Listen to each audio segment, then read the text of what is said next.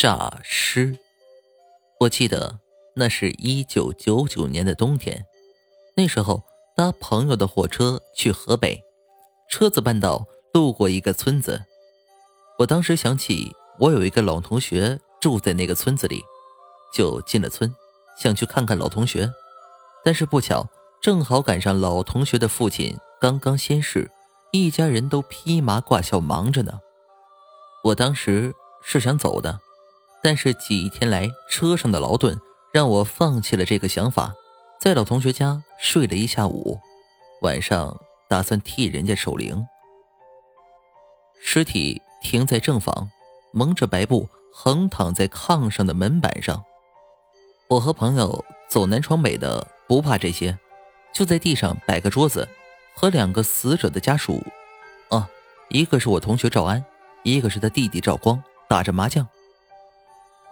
大约晚上两点了，大家都觉得饿了，要出去吃点饭，但是至少得留下一个人看着，因为防止被猫、耗子什么的冲了。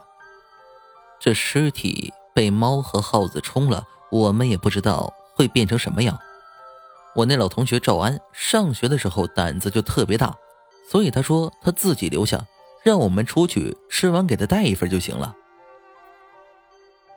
这一行三人在乡下的小饭店里吃饱喝足，朋友还和服务员合唱几首情歌才回去。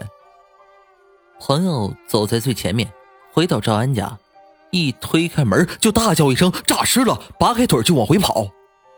我当时在后面一听，酒立马就醒了，和赵安的弟弟赵光也撒开腿开始跑。我明明白白的听到身后门“砰”的被撞开的声音，急促沉重的脚步就在身后追着。我壮着胆子回头看，黑暗中那个影子，戴着瓜皮帽，穿着黑衣服，跟那个死人一模一样，张牙舞爪的正在追着我们。我们更卖力气的跑，但是终于跑不动了，身后的人也追了上来。那人追了上来，没有什么动作。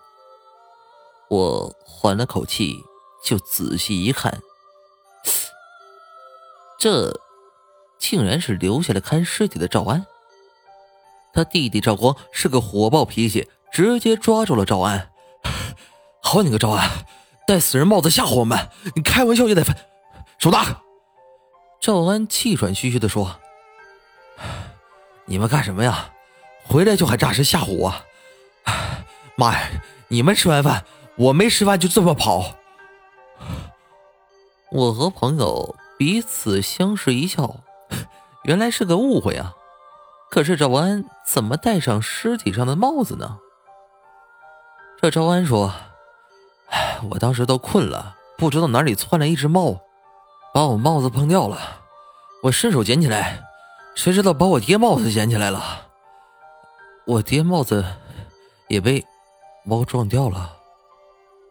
说到这里，大家都感觉不祥的预感涌上了心头。我们赶紧赶了回去。一回去，院子里已经乱套了，人们争着从门里往出挤，还有翻墙的。这次是真的诈尸了。院子里。僵硬着跳着追人的，正是死去的赵安他爹，而且追出了门，整个村子都炸锅了。还是负责主持丧事的先生有经验，让人们给尸体扔枕头。村里人照办，向尸体不断的扔着枕头，这僵尸抱的枕头多了，最后被压倒了。村里人。立马给枕头浇上汽油，把尸体给烧了。后来我听那个先生说，人死的时候胸中还残留一口气儿，如果被猫鼠什么冲了的话，就会假复活，即使平常说的诈尸，但是这一口气儿完全不能支撑起生命，只会让复活的尸体如野兽般疯追乱咬，最后那口气儿累出来。倒地了，才算彻底死了。